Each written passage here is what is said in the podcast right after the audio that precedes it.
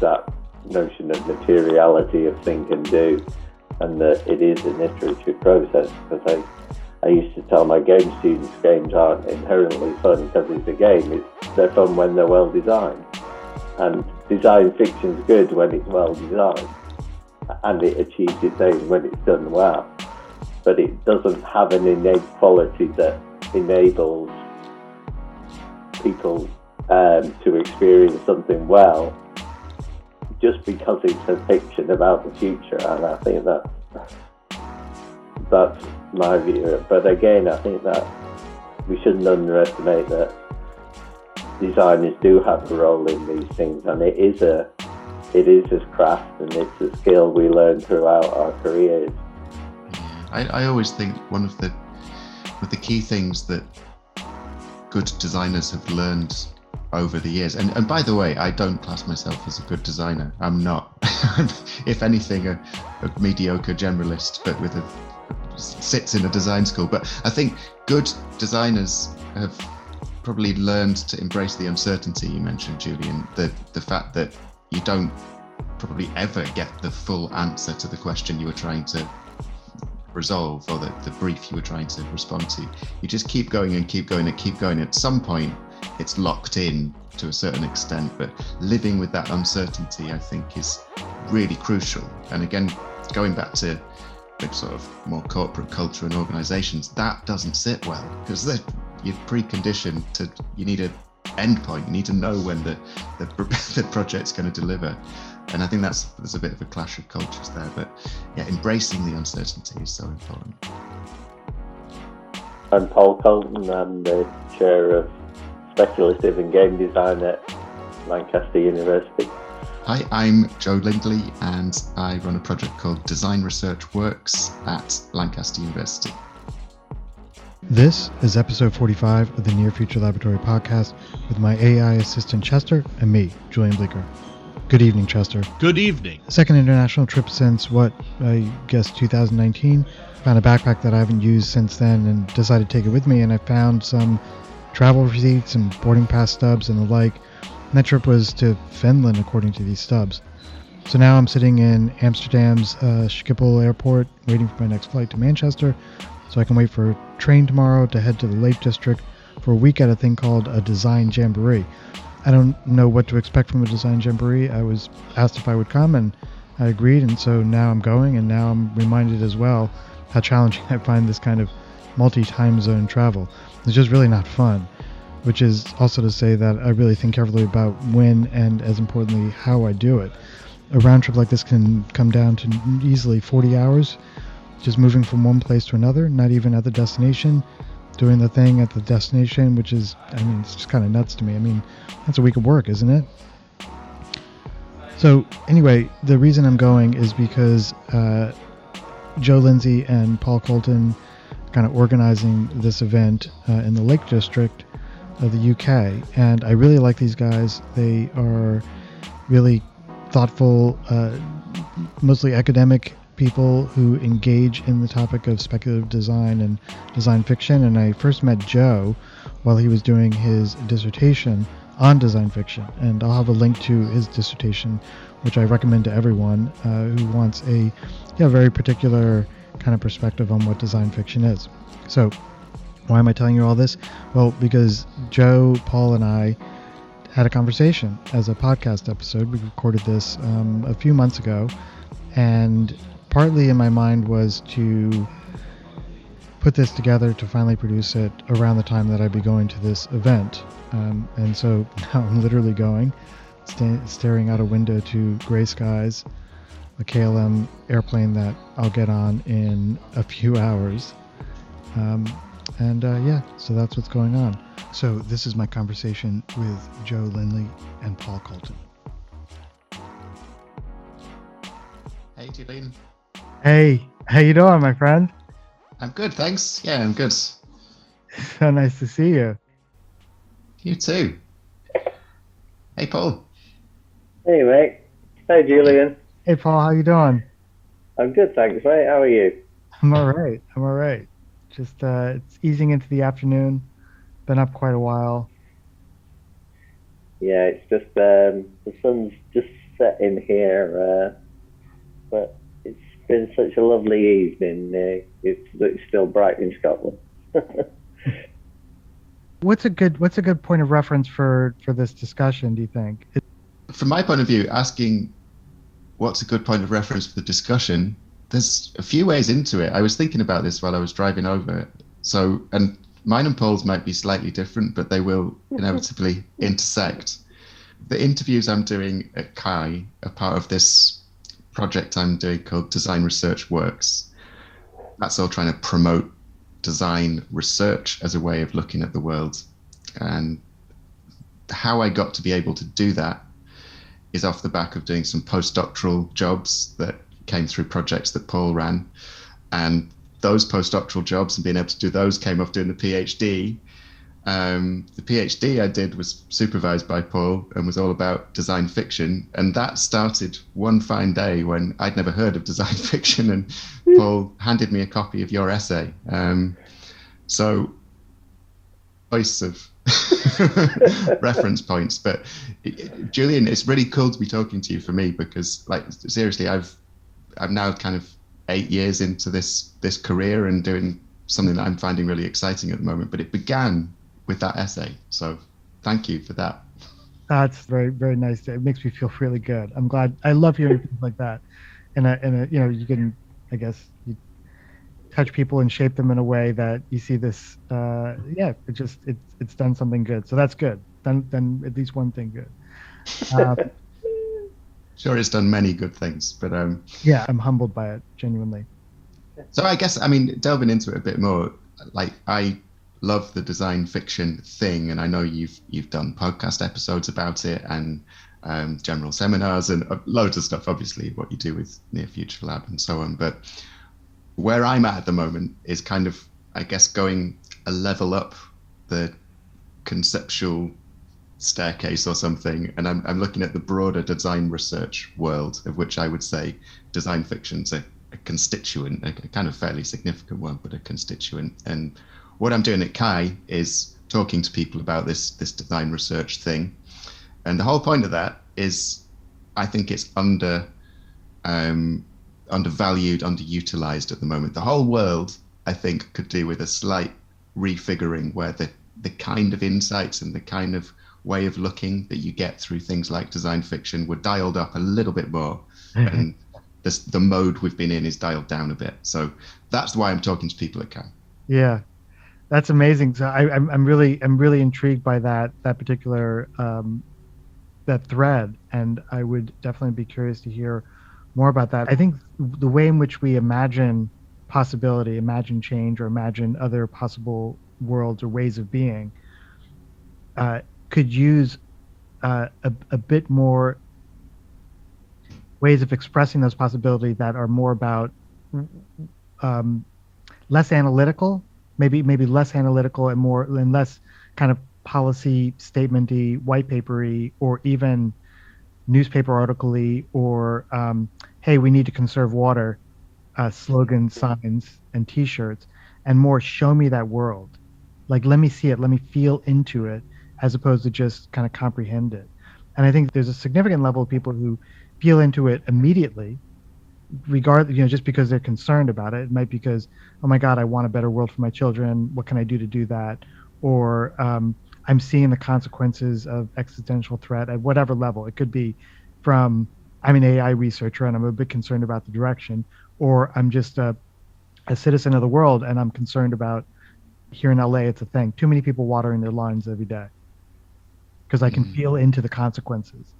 And part of what I want to try to evolve design fiction in into is yeah, along with the, the stuff that you know the corporate futures show us what we should be doing next stuff, which it's still interesting to me as a product design guy, as an engineer, but also what can we in other spheres. I'll just conclude by saying that um, I just got an email. I mean, I don't know what direction this will go, but mm. in a very short sprint of time, a, a month or two ago, a bunch of us in, in the near future laboratory, we're now like a much larger community. It's not just the gang of five or 6 mm-hmm. I, I, got this email said like, oh, the, um, it's not too late to apply for this grant from LACMA, art technology grant. And I was like, hmm, this could be an interesting thing. We have some projects. Why not? We've got 36 hours. Can we sprint to getting to getting this this grant done? And it was it was a remarkable kind of like around the world kind of evolution of ideas and putting together slides and stuff for the presentation and responding to questions.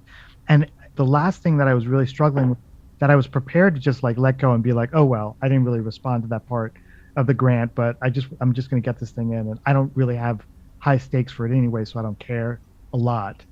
Um, it wasn't it wasn't like the the it wasn't like when I was a young artist where I was like, oh my god, I have to get this grant, otherwise I'm I'm not an artist. Um, it wasn't until last minute they, they were saying what is the public engagement aspect of your project? And i was struggling with that because uh, typically i was just thinking like eh, just leave me alone the public forget them i just want to do this work. And it was at the last minute that i remembered i reflected back on a few months earlier i had been to lacma they had a big outdoor kind of thing. It was during when things were kind of letting up a little bit people were hopeful and a whole bunch of us went down there and i and it was to see a rocket launch, model rocket launch. Thompson, mm-hmm. the artist, was doing a little fun thing. So you bring your kids, of course. And I, I reflected back on that. I was like, that was such a beautiful 90 minutes, just seeing people out on this lawn with their kids, the kids frolicking around and playing.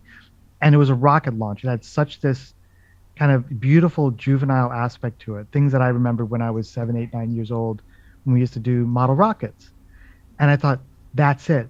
That's the public engagement Public engagement is to workshop with young adults about how to future. All these workshops that I'm doing for Google, Apple, Amazon, Facebook, whatever, forget those guys. I mean, not really, because I, I need them, but but do them for the kids. Just have this like how to future. No one over no one over the age of like you know 20 allowed. No enterprise clients. Just and I could just see a bunch of kids like I could I could almost feel myself going in there and be like, hey kids, we're gonna make something from the future, and then being like, yay! I just felt that, and just doing design fiction at that at that junction, at that point where the where the the, the emerging consciousness is still full of imagination and wonder, and hasn't yet been told, look, you just need to settle down and pick a career. Is it economist, accountant, or you know, dentist?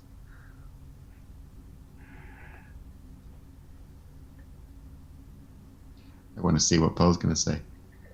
No, no, no. I, I, would agree with all that. For me, I guess I've, in some ways, my career is a similar trajectory in the sense of yours, Julian, in that um, we met about 15 years ago at DDC at the mobile uh, conference, and uh, my work has evolved from mobile into, which I always kind of view through a world building lens anyway, um, I was more interested in games as worlds than I was as narratives and the, and the, the kind of ludology, narratology wars of the early kind of 2000s around that.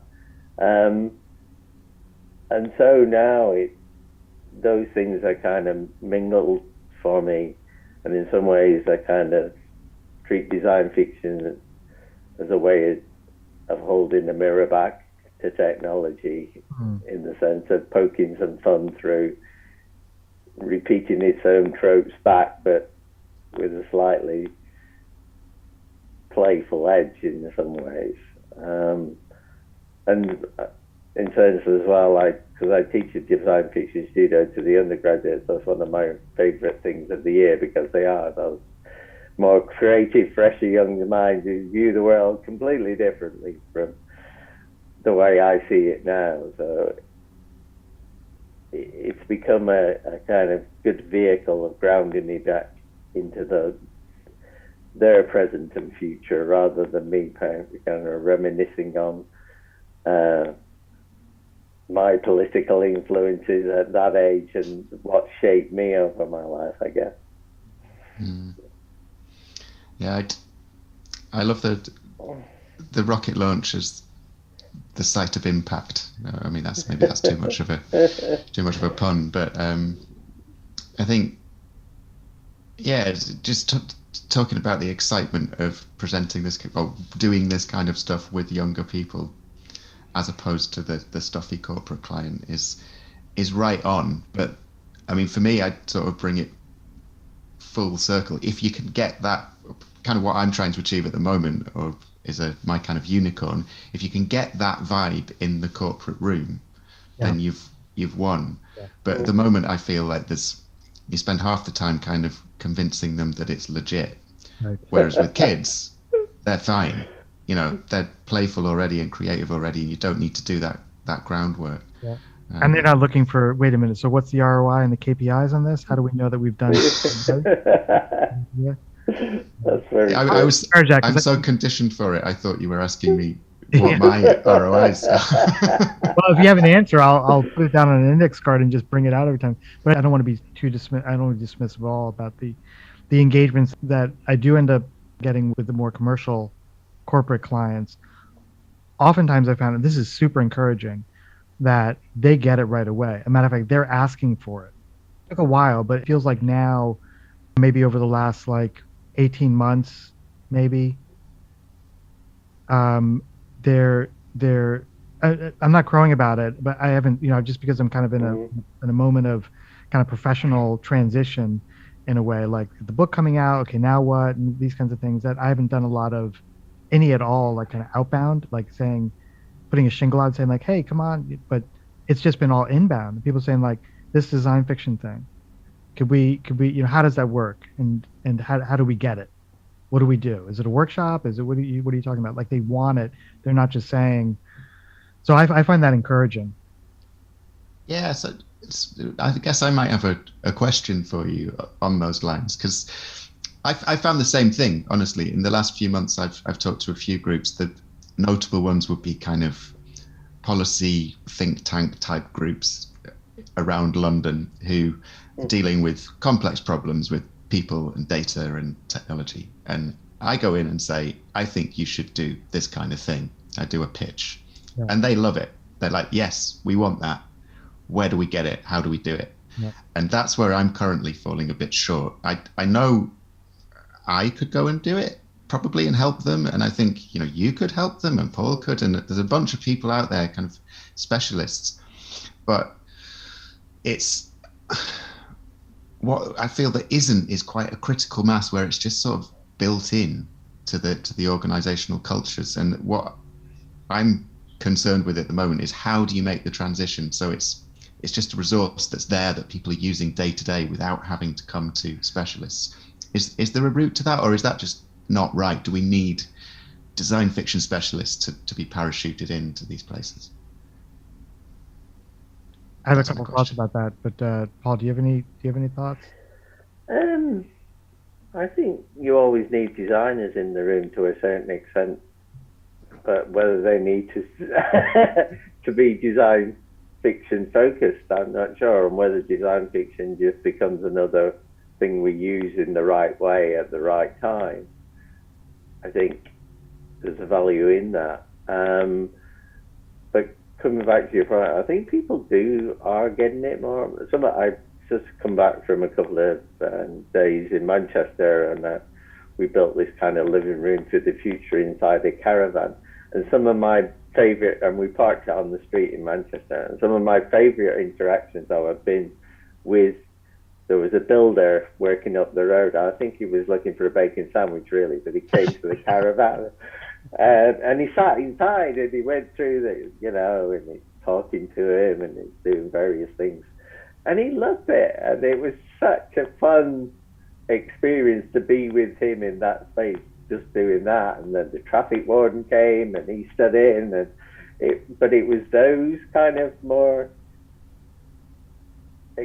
that reaction that was the one of the best things. I think I think organisations are coming around. I know um, we I, I, pitched I wanted to build a Voight-Kampff machine in it, to the research councils many years ago. It was a, a kind of joke that they were running the sandpit around empathy, and it I thought it would be amusing just to pitch a about we're going to build a Voight-Kampff machine, and then I told them at the end, you know, it's from Blade Runner, you do realise, um, and but it and it seemed bonkers at the time, but I, over the years, it's actually become more. I think made people more see what the value of the things are achieving.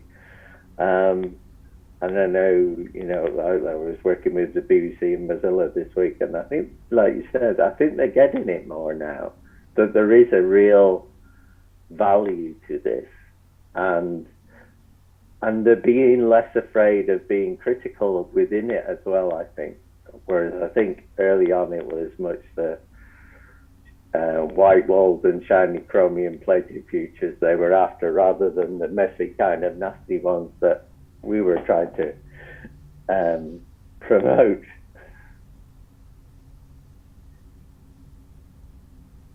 Yeah, I, I really, I can really feel that image of the fella coming down the street and just looking for like, like, a coffee and a sandwich, and just like, but then he just rolls into it. He just luxuriates in the in, in the whole thing, and and coming at it, presumably not sure what the heck's going on. Um, yeah, very much so. Though it was, uh, he was just, he literally was a builder on a side down the road, and he was. Uh, like you said, probably looking for a coffee and a sandwich, and because this was a little teardrop thing, you probably thought we were going to start opening up and serving at the side. That's, which, uh, yeah, sorry, I was just gonna say that like that's one of the I think the beautiful things of like of a really well executed moment where you're trying to you're gonna you're gonna take someone to a different place through some artifice, through through a bit of theater, through you know, just, but in a way that I think in a material form, which is what I usually lean into with mm-hmm. when it comes to design fiction, it's not prose form. It's like now you're immersed in this mm-hmm. place, and finding the way to make that transition through the through whatever artifice, through whatever nozzle mm-hmm. or a hidden closet or whatever mechanic you use, a thing that makes someone wonder. And when they wonder, then they then I think they're transported back to that seven, five, six year old yeah. consciousness. That's like, just struck with awe at the wonder of the world. And when you can go there in your head, whatever's going on neurophysiologically, mm-hmm. then you're ready to have a conversation, to discuss, to ask questions uh, without all those uh, barriers that are built up that are accreted like scales on us over time. Or oh, I don't know, this seems silly, or you know, we're supposed to. It's supposed to be. We need a KPI for this. How else will we know that we're satisfied? How else will we know that this is a good thing? The, yeah, I think that's exactly right. I think I think it was a wonder on the guy's face. He was so excited by the end of it. It was just, it was just a joy to be in there with him, and he was sat with his hard hat on in his high vis jacket in this little kind of teardrop caravan, watching all this stuff go on, and he was just, yeah, it was that almost childlike um, wonder. Sorry, Paul, I interrupted no, you. No, it's all right, mate.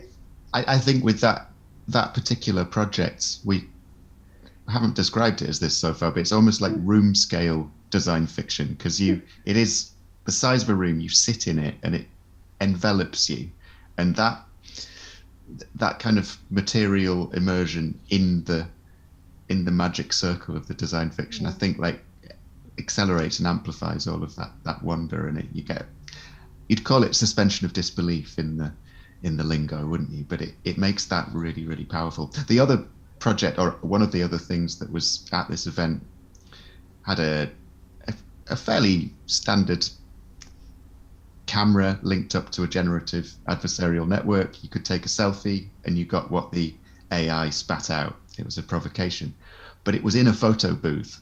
And that putting it in an actual photo booth, in an actual cafe, kind of blurred the, the lines between what was what was the provocation and what was just your everyday life. And yeah, I think it's room scale design fiction. I think is a nice way of putting oh, amazing, it. Amazing, Yeah. I think the nice thing about a room as well, you can share it, and I think that's a really powerful thing we've found with with these type of experiences is that when somebody, you've got somebody to share it with and bounce off it, there's a nicer experience because it becomes that kind of you play off each other's wonder and excitement, and some of the conversations that we hear as people are going through it are just wonderful. And it, and I th- I think that you know it, I do like the idea of sharing these things together. Mm. So and having a scale, and like you said, having things where people can experience it is is the key to that.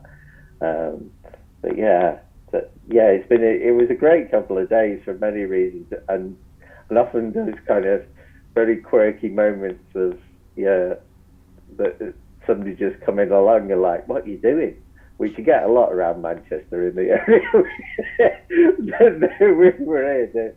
It, it just made the whole thing so much more enjoyable, really, than, you know, I've done stuff in galleries and museums before, but you you get a particular audience, and actually, the reason we put it in a caravan was to be able to go out and particularly to communities and and places that might not normally get to see and, and try and get to see what their reactions was. Um, so yeah, yeah, it, yeah, it's been a good couple of days, which is probably why the sun's still shining for me. That's amazing. It's great. It's a, a great experience on both sides of the, the research table, I guess you'd say. The one, the thing that um, I'm thinking of to the question you were asking earlier, Joe, is that um, I I don't think everyone can do it. I think it requires uh, a there, there's a certain amount of magic. I think I don't have I don't have a more precise way to describe it that comes with uh, with plenty of experience and time with the with the subject matter. It's not like something that can just be taught with a set of very defined and irreducible and non-malleable rules like basic arithmetic. And I think you can you can come to that point through experience. There's an aspect of it that it can be done not well, just like a novel can be done not well, or uh, or a film can be done not well. Is that the right tense? I don't know. Not done well. yeah, I I agree with the point. I, I think absolutely, and this is partly the challenge I'm facing because I'm. Think the one level of my project, the the broader design research piece of saying we need to you organizations need to look at the world more more from this kind of creative perspective or be open to that. That's one thing but then they i kind of don't quite have the answer yet. And the answer that you just eloquently describes is that it's kind of like this is a it takes a lot of training. It's like a muscle you need to flex it and it gets stronger and it gets more complicated and it can achieve more things you get a muscle memory with the material that is design fiction. Um, and I'm trying to bridge this gap. On the one hand, I'm saying you change your organization so it's open to this stuff. And then what I want to have in a couple of years' time is something to help them along that journey. Um, w- without saying, well, you need to go, you need to drop out of school, go to art college, do a, bunch of stuff that you know the organizations can't just go and do. Idea. well, it works okay for me. yeah. No, but I think um, often we talk to our students about being the reflective practitioner, and that that is that notion of materiality of think and do, and that it is an iterative process. Because I I used to tell my game students games aren't inherently fun because it's a game. It's they're fun when they're well designed, and design fiction's good when it's well designed, and it achieves its aim when it's done well. But it doesn't have an innate quality that enables people um, to experience something well just because it's a fiction about the future. And I think that that's my view. But again, I think that we shouldn't underestimate that designers do have a role in these things, and it is a it is a craft and it's a skill we learn throughout our careers, um, and that ability to kind of deal with mess and complexity and uncertainty. And not, uh, yeah, and, and and and embrace it rather than trying to clean it up. Mm. That I think is something that is within the, the design DNA that perhaps is that thing you need to learn and embrace above the kind of the mechanical aspects of the practice that might say, you know, these are the options and the way you might format it or present it, but it's it's not the same way as the way you craft it or look at the you know the nuances of it, which I think does require that practice.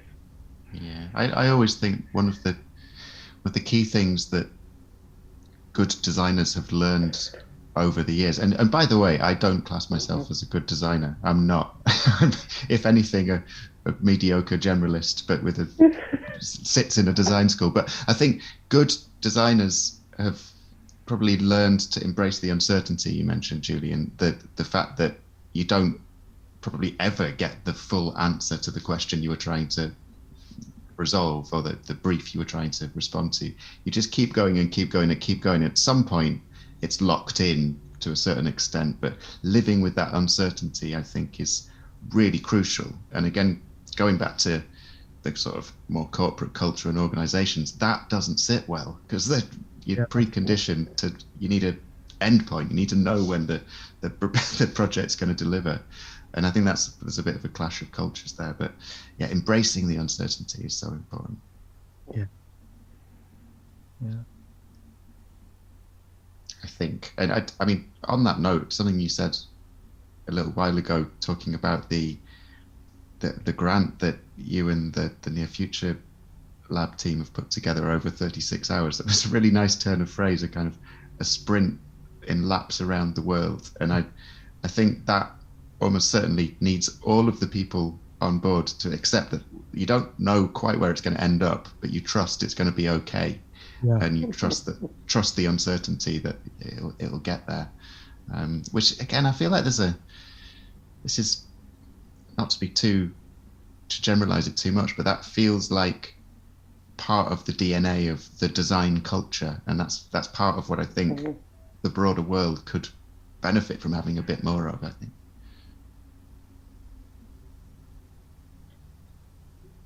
There's something around this this notion of uncertainty. I'm not sure where this is going to go, and and that's exciting. That's where opportunity lies, where you trust the process and you trust the people who are involved in the process enough to say like, man, it's gonna be amazing. Whatever comes out the other end of it, it's gonna be amazing. And part of me feels like if you start with that sensibility and you really feel that, it will be and I think that's that's a bit of that kind of magic that uh, indescribable. what do you mean? How do I how do I know that? I mean, you can't say that. How did you possibly say that? There was a book. I, I, I should probably go back and get it, and it was uh, it was called like um, uh, close in magic. You know the magic where you kind of write mm-hmm. things. Close in magic, um, and it had it said on the cover. You know, it was like uh, with 127 illustrations you know, so it's like they're playing into this thing. So we're going to show you how to do the thing. And there was something, I, I don't know, it connected to me in a way that that's a little bit of like irony is, oh, you can teach magic. But having tried when I was like 12 years old, mm. that it doesn't just, just because you have the illustration doesn't make it work. There's something else. And that important something else, that ineffable thing, like, I don't know what you call it, that practiced ability to, what do they call it? Like, um, uh, you know divert attention in a, mm. a very you know kind of important mm. little way to do all those things to where you just when you see it you just feel magic. You're not trying to and you're even not trying to find out how it's done. You want to just luxuriate in the warm bath of being put into a state of awe. That's a beautiful image. I've been talking about corporate culture changing organizations and so on. And that's maybe a thing which has to go into my KPI to keep the people that are paying my my uh, salary happy. Um, but actually, the bigger a bigger dream, which potentially sounds crazy, but bear with me a minute. If you take all of that, the stuff in that book, and the the skill of misdirection, that ineffable showmanship, and all of that that you get through the practice of doing magic. You could teach a lot of kids that. You could, everyone could do it if you started at nursery school and then you did. It was alongside maths and English and so mm. on, and you had it the whole way through. And then when you're you're working in the city of London and as a finance guy, and you're like, it comes up in a meeting. Well, I'm just going to do this sleight of hand thing because it's useful in this meeting. No one would be surprised and the kind of big dream I have for this the sort of perspective you get through design fiction and the other design research sub disciplines or whatever the same thing applies. If you like get in early and people just know it's there, then you change the world, you change culture significantly. And I'm not suggesting I'm going to achieve that through this project I'm doing, but if I get like 1% of the way, or, you know, shift trajectory by a tenth of a degree, then I'll feel like I've succeeded. So that's what that made me think. Hmm.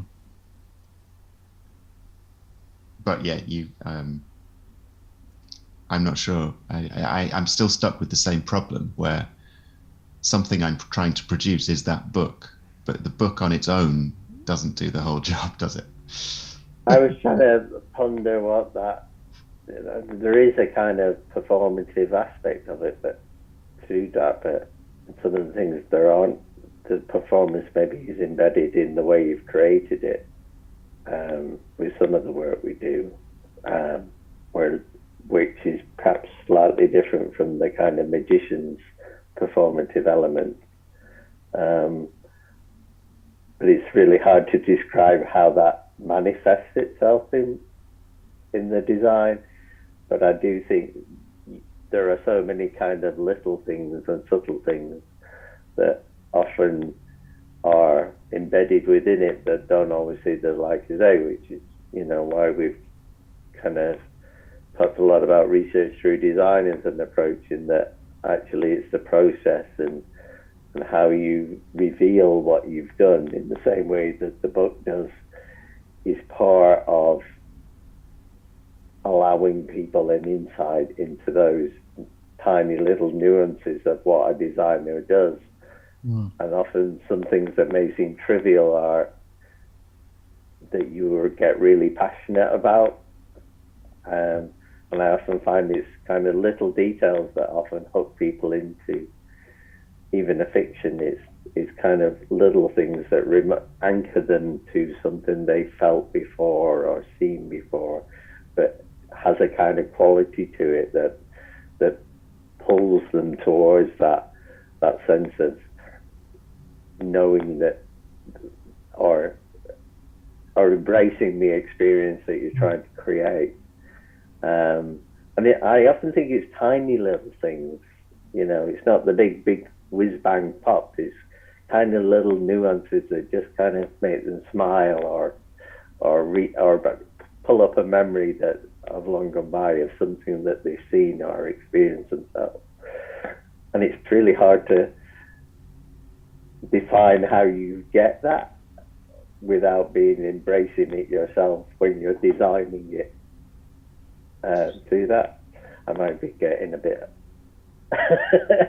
down the kind of uh, practitioner rabbit hole here. Of, uh, well, that I mean that that reminds me of when we've written about and talked about design fiction as world building, like just adding that bit on as a a way to articulate it to other people and kind of structure the practice. And it's it, for me that plugs into that, and it's the little bits of the world which are often more interesting than the the central conceit or the big technological thing, the middle. And an example, which again is just taking something from from sci-fi, but in the very early days when I was thinking about this, one of my favorite bits in um, what's the Tom Cruise movie with the gesture interface? Minority Report.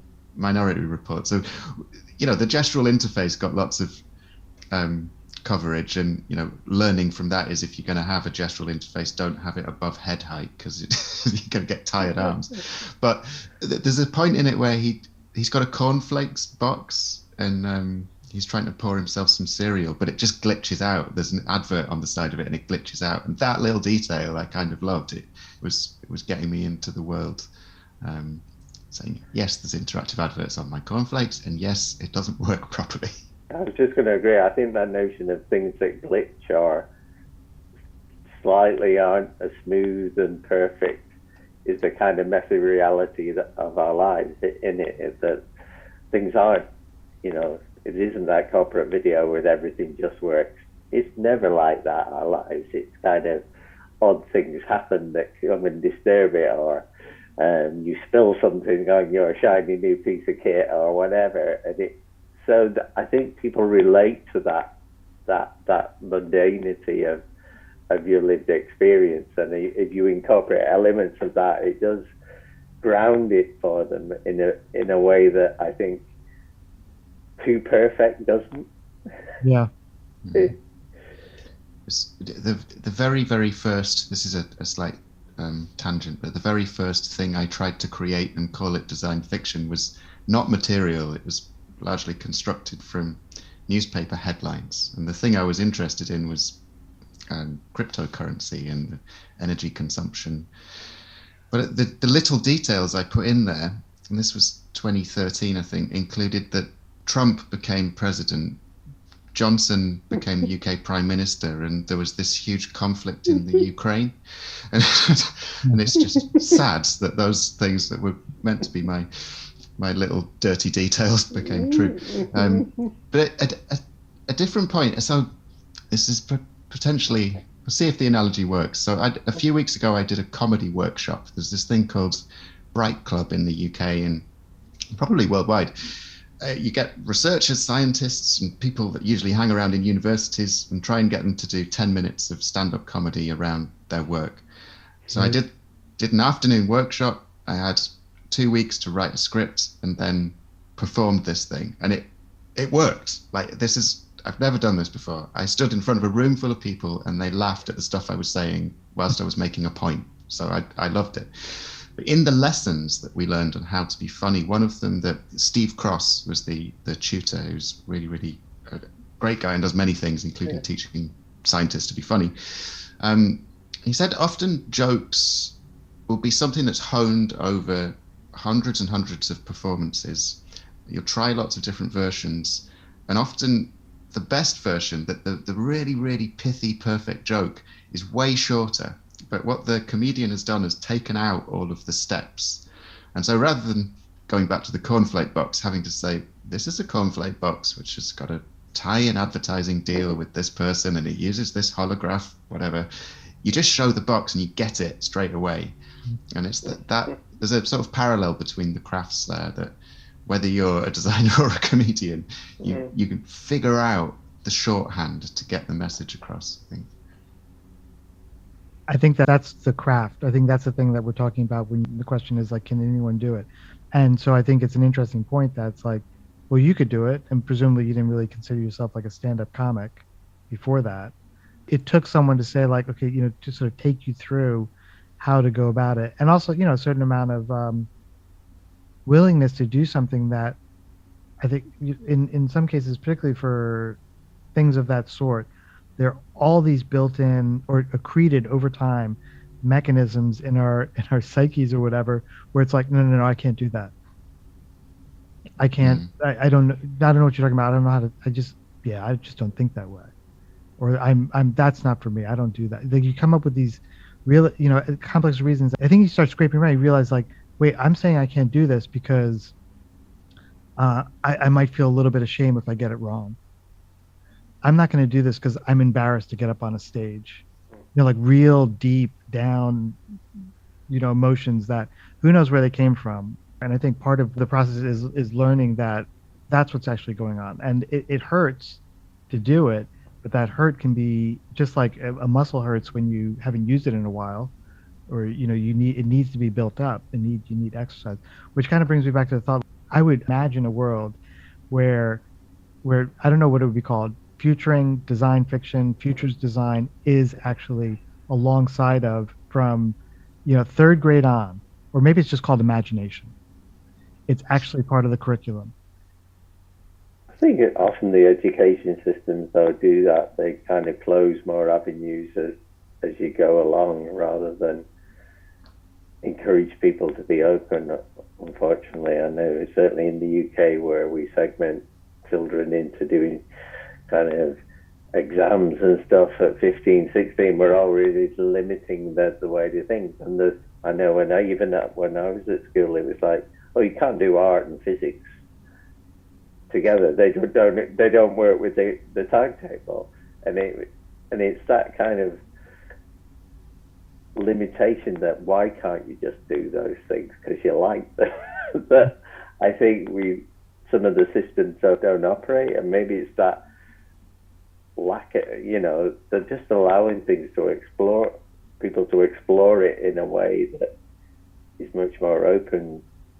Is is how we get that imagination embedded in everything. Mm-hmm. Because for me, that's what design. I've always liked Flusser's argument that design is where technology and art exist as equals, but in tension. And I think that for me has always been the way I viewed it. I've never seen the point of not being able to just look at anything I'm, I was interested in. yeah. You're a great argument for why imagination that is, you know, existentially vital. It's the fuel that we need. I always I have this thing that I don't know. We seem to be quite a dogmatic world. There's lots of dogmas of this is the right way and this is the mm-hmm. wrong way, mm-hmm. and that's the the complete antithesis of the, the the creative approach that good designers tend to take, and that, that this imagination program that you might have at at school might offer. Um, I, I also think that a parallel to science is useful. And this this was what my comedy mm-hmm. set was about. I was saying that scientism is a kind of virus that's infected the world, and the the antidote is some kind of something like design fiction. Mm. But part of the underlying argument to that is this assumption that scientists are very logical and aren't creative and are just have a the, the scientific method, this mythical thing that they follow, and if they follow it, then they will get to the answer, which is going to be right or wrong. And that's just, I think, anyone that scratches the surface of it, it's patently not true.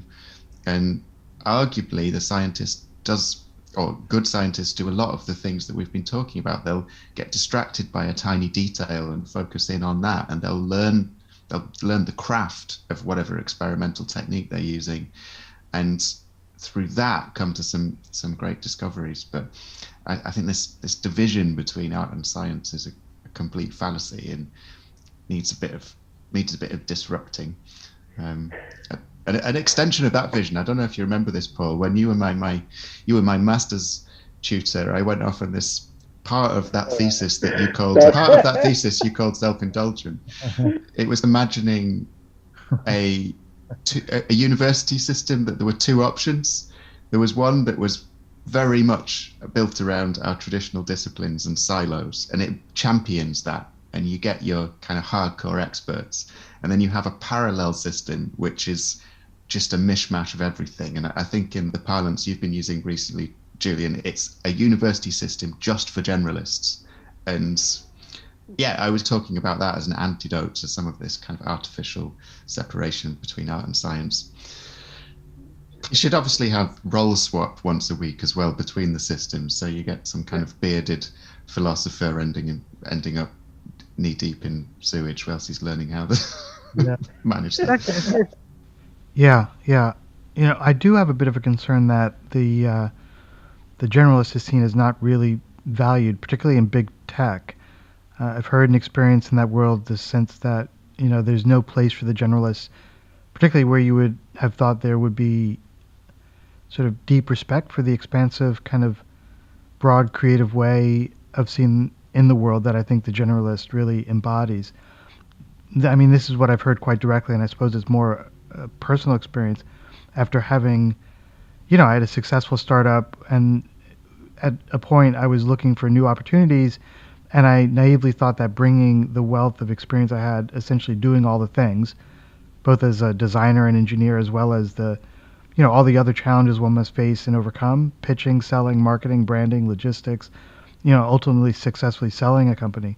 But then you hear that the design org that you imagined was would would you know embrace that would fi- would find that amazing prefers less experience and more specialization so you know you know oh well but I think the parallel that I'm drawing from more generally speaking is to the you know Clay Christensen's The Innovator's Dilemma that you you know the organization gets to a point where you are no longer innovating on ideas and concepts and you become the organization becomes inoculated against new ideas sort of systemically you know without even perhaps knowing it. The business refuses to spend resources on things that don't fit within a pre-existing set of processes so you just create more and more whatever computer mice or laptops or whatever and do precisely what the market expects, only faster or smaller or now in party colors rather than something beautiful and unanticipated. I mean, this is the area that the generalist will see the innovator with the expansive creative consciousness. It's perhaps an inevitability, you know, of design. This the the job designer means so many things, doesn't it? And there's there's hundreds of thousands of jobs for designers which do need to be on a to produce the goods.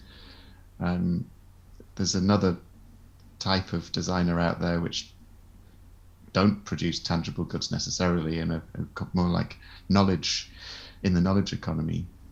Yeah, maybe maybe these are topics that we can dive into during the uh, design jamboree thing you and Paul have organized coming up here. So I guess I'll be seeing you fellas and what is it, about 30 other folks? Yes, yes. Um, yeah, but um, I think a, a, lot of the notes we've touched on tonight, I'd, I'd like to cover there. And yes, I'm really, really, really looking forward to it and glad, glad you're going to be there. There's going to be academic heavy as things in my world are, but your your um, perspective, I think, is going to be super, super valuable. Yeah, it should be fun.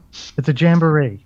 We could have said se- seminar or workshop or whatever, but um, yeah, yeah, it's, it's going to be really good fun, and I, am there's quite a kind of mundane outcome if I want to, you know, cross some of these bridges I'm talking about. How do you communicate these this value to the rest of the world, and how do you get imagination in primary school in the long run? But I think we'll have fun getting there, hopefully. And it's, just even this idea of doing this, it's the jamboree. I think it's nudging towards that, like finding other ways to do things of that sort. I totally enjoy those kinds of things. Like we just get people together, mm. and and maybe you know like across different kind of areas mm. and practices and that kind of stuff. I understand you know sometimes it's like an academic thing, but finding the way to have the equivalent of, well, your your caravan parked there, like yeah. Well, I think I mean that's getting even more palpable or, another a new angle to it is the the post-pandemic hybrid physical thing and i think like if you are in the same place as as a bunch of other people like really making the most of it is is important yeah. um, and you can get a different kind of value out of out of remote meetings yeah. Um, but yeah that's that's i hadn't thought of that but i'm I'm glad you pointed out. I'm going to tell people now that the reason we called it a jamboree is because we're trying to promote a new culture. So when you when you hear me say that, you know where I've stolen it from. Yeah, I felt that. yeah, I've, I've really been enjoying the podcast. By the way, I've, I've probably you. listened to three or four by now, and they're, they're really nicely done. And um, yeah, I I tried to um, expanding my generalist uh, purview. I tried to make a podcast myself last year, which which came out okay. It was a whiskey tasting podcast, mm. um, but having gone through the, the pain of kind of learning some of the craft of that, I'm admiring your your your touch with it. It's really nice. Thank you. I appreciate you saying that. Sure. Yeah, it's good. Okay, good. that anyway, was I'm, Joe I'm Lindley and Paul Coulton, some good old-fashioned researchers looking at the futures of design fiction, world building, speculative design, all to make the world a more habitable place. Please take a moment to consider supporting the podcast over on patreon.com slash near future laboratory. I try to make it really easy to do that. It's only $8 a month. It all helps me help you peer into this world, and it comes with an invitation to the private Near Future Laboratory Discord community. That's someplace which has some of the highest signal to noise ratios you'll find on Discord. So please help us continue to make the podcast, run the Discord, do all the newsletter, and everything else. This has been episode 45 of the Near Future Laboratory podcast with me, Julian Bleecker. Thank you for listening. Seriously, thank you. It all matters. I'm Julian, and I'm out.